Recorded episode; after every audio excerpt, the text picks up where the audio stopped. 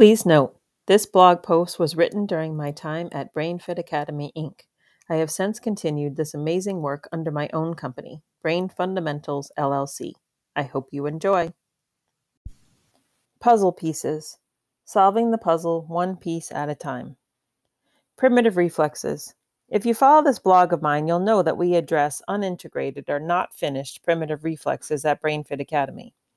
But in case you aren't familiar or you need a refresher, primitive reflexes are hardwired early motor patterns that all babies grow through. Directed by the brainstem, they are automatic stereotype movements. They happen without consciously doing them.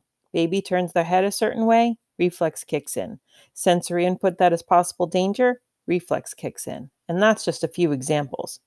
These reflexes exist for four reasons protection, facilitation of the development of our sensory systems, facilitation of our ability to be comfortable in our bodies, facilitation of motor development.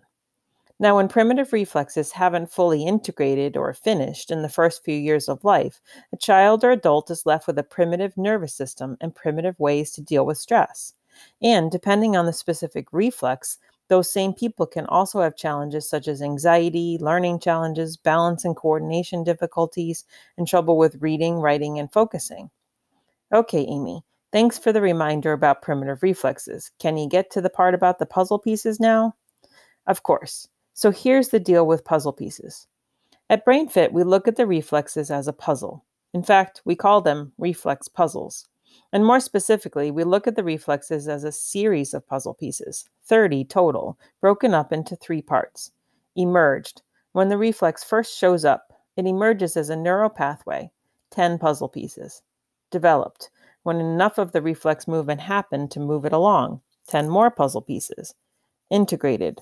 When the reflex finishes, enough movement happened to make the reflex dormant and has made way for more sophisticated movements to take its place the last 10 puzzle pieces.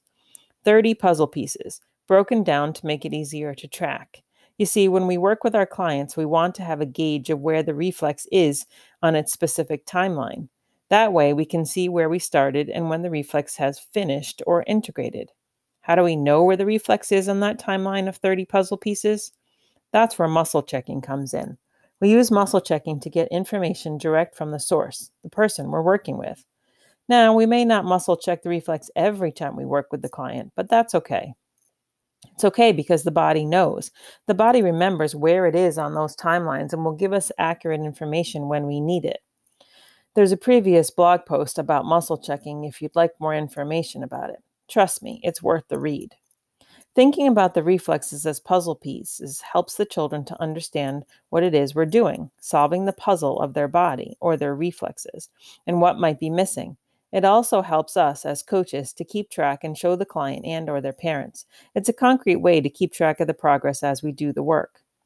Puzzles are fun to do, and reflex puzzles are fun too. We do the primitive reflex integration work, we see progress, and we monitor it along that timeline of 30 pieces. And when a reflex is integrated, it's always fun to hear a client say, Yes, I finished another one.